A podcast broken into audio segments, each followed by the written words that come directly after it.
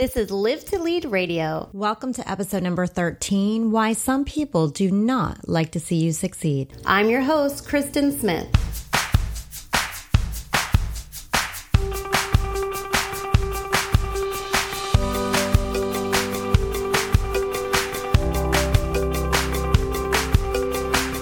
Inspiring leaders want to break the excellence barrier by reaching greater heights.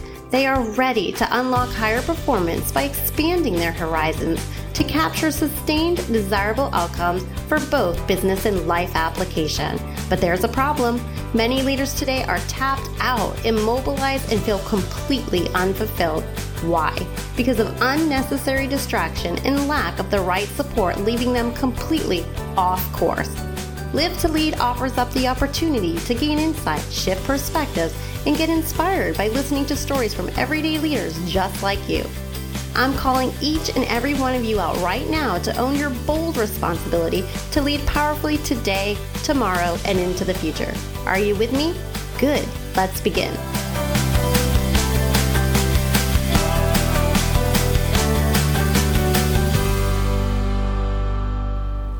Good morning. How are ya? I'm great. How are you? I am good. So today I wanted just to talk a little bit about the struggle a lot of people feel in the workplace and even sometimes in their home environment as it relates to other people not enjoying seeing the people that they know succeed in life. And I know that's been a tough area for many people that I've talked to, whether it's been clients or even colleagues in the industry. And it's a real pain point for people because as people are succeeding in life, they really like to know that they have an alliance, that people are cheering them on on the sidelines and are exciting for them. But in reality, sometimes that's not always the case. Have you found that to be true? Yeah, quite a bit. You know, it's it, it's too bad that people find themselves in that spot where they're actually, you know, feel badly about people that are getting ahead instead of them. Some of the reasons can be attributed to self induced. You know, they may not be motivated or doing the right things to, to get ahead. Then they almost have a blaming uh, viewpoint. Why them and not me? That should be me getting ahead, not them. And I think it, it starts to develop some anger and, you know, some grudges, if you will. So I, I think it happens quite quite often. No, I agree with you. You know, I think as you have your circle of people in life and you start to see that circle drop off because you're pushing forward, you're moving successfully ahead, that it really creates a moment for some people to start to look within their own lives. And they realize that they're either going backwards or they're stagnant. You know you're changing and you're no longer in the role that they pegged you to be. And that is scary for some people. But i think a lot of it relates to them looking within their own lives. So it's easier to tap out or to remove themselves from your circle or to cheer you on because it's just such a deep look inward for them. Yeah it's uh that's why one of the you know traits of effective leaders is they they want to surround well they should surround themselves with like-minded people whether it be in their business world or even in their personal lives. Because if you surround yourself or your environment is around negativity people can actually drag you down so it's just like in hiring you, you want to hire like-minded people to the organization and you know develop them from within you know that type of thing not. It's a challenge. It's a challenge to change people's attitude. So it's easier, at least in, in, my experience, is to surround yourself or be associated with like-minded people. Then you're talking about the same things. If you've got a high energy and you want to grow and get ahead, and you've got people in your business world and your personal life that want to do the same thing, it's like gets contagious, encouraging each other. Mm-hmm. It, it builds up a momentum, right? right.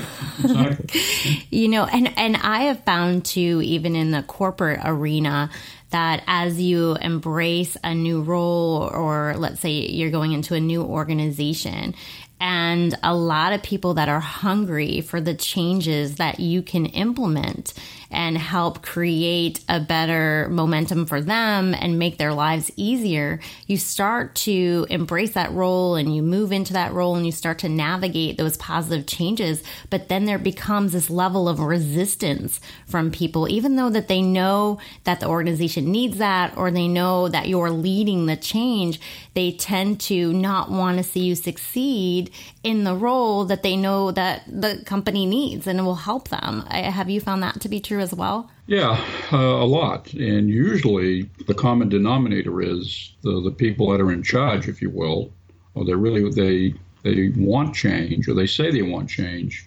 When they see positive change, you know, their first reaction is, gee, I should have thought about that. Why didn't I do that? And then it uh, takes away from uh, their view. In other words, why does somebody have to come in and do this? I should have done that. So that builds up some negativity towards the individual that's actually doing the change. And then, uh, in my experience, I've found that the, they become more questioning. Well, why do we really have to do that? In other words, they, they actually directly or indirectly put up walls because they, they're not embracing the change because they think it's uh, it's a verdict on their leadership. Yep. It forces them to look inward and then they start to right. invite in some self doubt. And, and you know what I, have found too is even I've experienced it on the other end where I've hired somebody and they've come in with a great idea that just seemed like a no brainer. And I was frustrated with myself because I couldn't see that as one of the options. And I had to really reposition myself in my thinking to say that's why I brought somebody in because there were blind spots that I simply just could not see and this person I, I hired for a reason. But I think it's a, a human nature to question yourself and your own skill sets and to wonder why you couldn't see something coming, you know, 10 miles away. But what's not human nature, I think, is to stay, or not, well, it might be human nature, but it's not good, is to stay stuck in that competitive model and that model of thinking that y- you should have done that or why this person, why not me, all of that, because you can stay very, very stuck in that and, and not go forward at all whatsoever, you know? Right. Well, that, that's why leaders have got to embrace a, a, culture of you don't have to know all the answers. The real thing you have to know is uh, asking the right questions. You want to hire talent around you, you know, to support that. It's a level of maturity to get over that because, uh, you know, leaders think, geez, I got to be smarter than everybody. I got to come up with all the answers and I got to do everything more or less. But uh, what you just said is very important. You want to hire people that could push you for growth and people that can do things that you, you may not have the skills to do. There's nothing wrong with that. That's good leadership. You look at professional coaching in, in athletics, most of the coaches can't throw a ball. They're very good at selecting talent and growing that talent and using them effectively, putting them in roles that they could generate, you know, more results. Mm-hmm. Yeah, that's so true. What about on the personal side to life? I know that for me, I certainly experienced this uh, for a lot of years where um, as I was pushing forward and succeeding and changing titles or bringing home higher pay or being recognized for different accomplishments uh, in, in my home life, I didn't have a cheerleader. I didn't have that strong alliance. I had a lot of uh, competition and a lot of jealousy jealousy and it slowed me down. it really did because it was a letdown and it was sad for me because you think that your loved ones or your closest friends are always going to be there and they have this unconditional level of support for you. But when, when you face that in your home life, especially as a leader who has a, a big role on a daily basis, you almost need that level of support on your personal side, that sounding board, that person that you can trust and you can vent to and you can just be happy with. Have you ever experienced that side to it where you didn't receive that level of support or encouragement uh, in your personal life? Yeah, quite often. The big reason is the effective communications with each other. This is what this means. If I'm going to take this promotion or if I'm going to pursue this opportunity, it's going to require this, whether it's extra hours or traveling or whatever it is. Uh, because I think that our personal relationships not familiar with what it's going to take to do that. They say, hey, we're going to make more money, get big bonuses, we're going to get a big house, or whatever it might be. That sounds great, but they don't necessarily understand the path to get there. It's up to well each other, more so the, the leader who's pursuing all these things to take responsibility for the communication to make sure it's crystal clear. This is what it's going to take, not just you know working 60 hours for the week, coming home late, not saying anything. It just builds and builds, you know, negativity what usually happens is, you know, there's arguments and there's discussions that just don't go very well. So a lot of it is just effective communications, and this is what we've signed up for.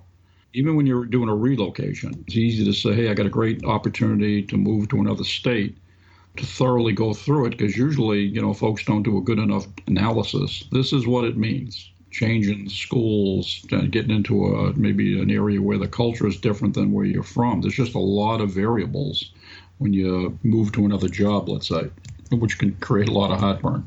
I really, uh, you said so many good things, and I, I, think I really dropped in a space of resonating with a couple of things you said as it relates that they really don't understand what it's going to take or, or, what the journey is now going to become.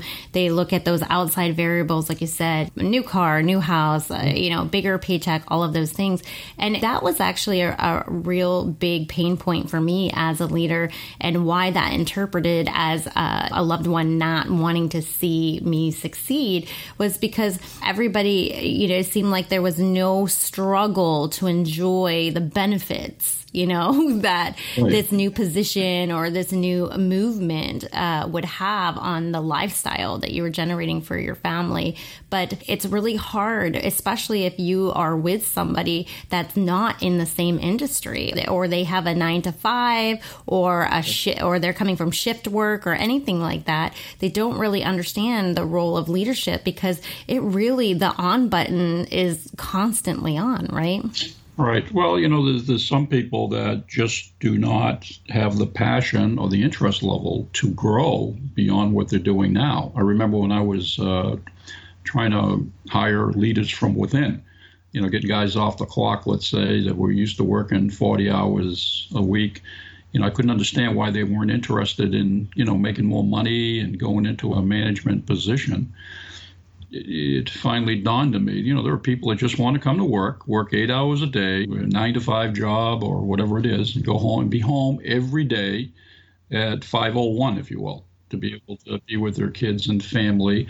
They don't want the uh, responsibility because, as you know, being a leader responsible for a lot of things, you know, it's it's it's very difficult to leave your work at home. You find yourself working in the evening over weekends where there's just thinking about work, not maybe physically doing anything. Whereas a lot of people want their weekends off. They just Friday at five o'clock, that's it. They ain't worrying about anything until Monday morning again. You know, it's okay. You need people like that. That, come to work every day. They're reliable, dependable. They're just not interested in managing others. And you know, sometimes there can be some conflict with that too. Is that we were talking earlier that they could take offense to people getting ahead you know, because even though they want that, they choose that, they still, in some instances, feel, well, how come I can't do that? Or, or you know what I mean? There's some doubt and there's some, you know, negativity again for the uh, individual that's succeeding. builds up. Mm, that's so true. Uh, I find that there are some people out there that want to live that lifestyle, and that's great. I, I mean, more power to them because they know what they want and they're living right. the life that they want. But at the same time, there are also those, like you're saying, that choose that route but want bigger things but are unwilling to own the sacrifice. So they start to peg you, right? And they start to target you. And, and that's where I think a lot of leaders are getting frustrated out there because they're having having to navigate through so much resistance as it relates to their business or their corporate career or even in their home life because they're fighting so hard to get to where they want to go. But yet there are, seems to be so many people that are interfering, resisting, you know, pointing out flaws, pulling them down. And I think that it's important for us to continually remind, especially new leaders, right, that are just entering, you know, their first uh, level of management that you can't get hung up and you can't get stuck there at all because you you will derail from your plan and we all have our own journeys. My journey is different from yours, yours is different from mine. As soon as you start to give into that, it can definitely derail you as a leader, wouldn't you agree? Oh, it's easy. I mean, if you don't have the mindset you know what we're talking about to be an effective leader. I mean, you've got to, you know, it's it's all about hard work, is persistence. You have to have a growth mindset. You want to continue to grow. If you don't, you get swallowed up. Most important, well, not most importantly, but as is important, you need the energy to keep going. Because, like you said, there's going to be walls, whether they're in your business world or on the home front. Even though you may have an agreement with your loved ones at home, you know, yeah, I understand. Yeah, no problem. But when you show up at seven, eight o'clock at night, or you have to go in on a Saturday, it's uh, all of a sudden it's uh, well, well, why do you have to do that? It's a tough journey. You got to be careful in selecting if it's something you have a passion uh, for. Hey, I want to be a leader. You, you got to understand, you know, what goes with it. You know, and how far do you want to succeed? That's why a lot of people get to a, a certain level they call it Peter principle. You know, they just get to a, certain level and they can't go any further because they just can't go beyond that for whatever the reasons. Their skills or what's going on the home front, or they don't want to put in the commitment. That's so true. That's so true. And you know, the commitment is the biggest part of it. And I think that as soon as you start to get trapped in the vicious cycle of caring about what other people are saying, I remember you used to always tell me that you couldn't control the water cooler conversations or something right. like that. Remember? Because I remember saying, How do I stop all this gossiping or how do I stop all this negativity? And you tell me you really can't control water cooler conversations, but it's true, you cannot give in to them. And I think, again, if people are feeling that sometimes uh, they feel a little jealous or they just feel uncomfortable with people in their own lives that are succeeding and they're feeling like they're stuck and they're not moving ahead, that they have to understand that their journey is specific to them. Their skill sets are specific to them. The work that they were put on this world to do is specific to them. That you can watch another person's journey and you can learn from people. And you, like you said earlier, you can surround yourself with people that will elevate you. But at the end of the day, it is always just up to you because it is yours to own, right? Right. That's it. Your total total responsibility. It's uh, it's your world, and it's always going to be the 80-20 rule. You know, 80% of your organization, or whether it's in your business world, your personal life, if you will, your circle of influence, you can get to 80%. You'll never get 100%. There'll always be 20% that are either negative, don't want you to succeed or just aren't buying into whatever your journey is, no matter what. If you sit around the kitchen table, there's six family member, there's one or two that ain't going to buy it. You know what I mean? And same thing if you're sitting at a, conference table. You know, there's always 20% of the people that just don't want to make the commitments don't want either you to succeed and don't want the organization to succeed. It's all about that. But fortunately, it's usually only 20% or less, you know. So the idea is to get 80%, the majority of the people, you know, to be on the same wavelength. If I look at 80% as 100%, if I get 80% in any organization, I, I feel I'm doing well. But you're the 20% that why spend the juice of the time with them? Because you end up spending more time with the 20% than you do with the 80% to help them continue to grow and move the business or uh, the organization forward. Oh, that's so true. And, you know, that's kind of where the energy vampires come in and uh, the Debbie Downers, all of that comes in. And I remember one of the biggest things that you taught me over the years, you know, leadership isn't a popularity contest, you know, and I remember starting my journey and thinking that everybody had to like me. And I think so many leaders today get stuck there because they're trying to spend more time with the 20% bucket, trying to convince them. And then what's happening is they're winning because now your eyes off the ball and you're focused in the wrong areas because the other 80% are waiting, you know, and they're waiting right. to be led and they're hungry and they have that put me in coach mentality, all of that. But you're just spending so much time over on the other side. And with that, sometimes then you start to doubt whether the position's right for you, whether you want to even be in leadership. And I bet you a lot of good talented leaders have walked away because they spent way too many years trying to hang out in that 20% space. Well, they do. Uh, most leaders, once again, they spend too much time with that 20%, whereas you really got to come to grips with it. And if they're not going to change, then they have to be changed. Either if there's an unwillingness to change their behavior, then they have to be changed, either through development. And if that doesn't work, then they should be let go uh, because they could really be dragging down others because the 80% are looking to the leader. You're not spending the, the appropriate time with that 20% is, in other words, they're not carrying their weight in what they're supposed to be doing. So if you just avoid them, other than just talking to them, you're going to drag down the rest of the 80%.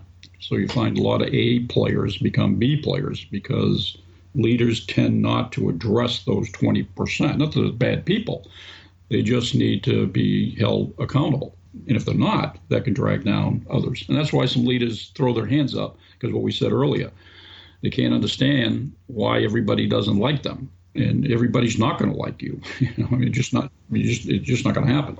Right, right. Such an unrealistic desire. But you want them to respect you, is what you're driving to get. Mm-hmm. Respect what you're trying to do for the organization and for them. You know, most people will follow leaders if they know that they care about them.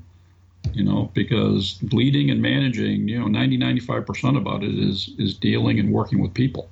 So, my final question here is just on the personal side to things. There are a lot of people out there that are, are getting some great validation and recognition and moving mountains in their in their professional space, whether it's as a business owner or a corporate leader, but they come home and they don't have that same level of support from their significant other, whether it's somebody that they're married to or dating or whatever it might be. What would you say to a leader that's in that situation? Because that's a bigger conversation. And if you don't feel that you're getting that level of support, it does affect your pursuit in this world. Well, sure. So once again, it comes back to uh, communications. It has to be effective communications. Uh, it's easy to just walk away and not say anything because it's usually some difficult conversations. You have to address the elephant in the room, and that's having the conversation with your other, if you will, and just have an honest and frank, candid conversation. This is where we are. Where are you in this journey? Okay, and if you, if there's not some kind of agreements, it's going to be very difficult going forward. So there's got to be some compromise. The key word is compromise. Some of those relationships become toxic because there's no compromise. I want the money, the big house, and fancy clothes, but I want you here too when I want you here. It's got to be a, uh, a contract almost. This is what we're both working towards. And if you're not talking about it frequently and accurately, it could uh, cause some problems and that's what people are unwilling to do because usually they result in you know some heated arguments but you really find out what you want to find out what's the truth of the matter well my partner really doesn't want this wants both but we can't do both. It's just uh, it's really impossible. And then you come to find out well how strong our relationship really is. If you can't mend it or compromise once again i use that word all the time compromise how can we both be successful in this journey, you know, and happy, you know, you know, because it could be, it could really uh, be a tough, tough go, you know, when you're worrying about work all day long and working, and then knowing when you come home, you're going to have words or my relationship is uh, straining because of whole thing. I think the letter C is with us today because you said communication, make sure that you compromise and, you know, really kind of lay it out. You have that contract based conversation. What are the variables that are involved and, and you move from there. And sometimes you can move forward positively and things are good. And then other times it's a bigger conversation and a look into the relationship if it's, if it's right or if it's wrong, right? Right, right. I'm, uh, well, exactly. I'm a firm believer in 95% of our problems, whether it be in our personal life or our business life, are tied to communications. Either we don't do them frequent enough or we don't do them accurately enough. In the business world, in my experience, is I was always big on communicating, whether it's one on ones or group settings, just to make sure it's crystal clear to everybody what's going on. Because if you don't communicate, Monday morning, people start talking at the water cooler, room of control, and by Friday, if nobody's talking to them, they could be hallucinating. You know, did you hear this? What about that? There's going to be a layoff. Did you hear about this, that, or the other? Same thing on the home front. If you don't talk each on Monday evening when you come home from work, if you will, about your day and things like that, by the end of the week, tension builds and things like that. Good news of you know, good, bad, or indifferent. There's got to be there's got to be effective communication tied to that other c word, compromise. How do we compromise to make it a win-win? not always going to get there, but you always want to strive to make it a win win for everyone. Mm, and we'll end on that note. So, as always, it's great to have these conversations with you, especially about leadership, because you've gone ahead of me. You're still there, and, and there, it's a really good feeling to know that you can tap into a resource, but uh, more importantly, to know that is your dad. I mean, that's exciting too, and that's a benefit. So, I always appreciate this time together. So, thank you. Well, you're welcome, and no matter what, I'll always be a dad, right? Like, well, that's good, right? Well, I can't. We can't fire each other from those rules. Yeah, can't change that. that's true. So I, I guess we better start compromising and communicating. There you go. There you go. Okay. Have a great Sunday. All right. You too. Thank you.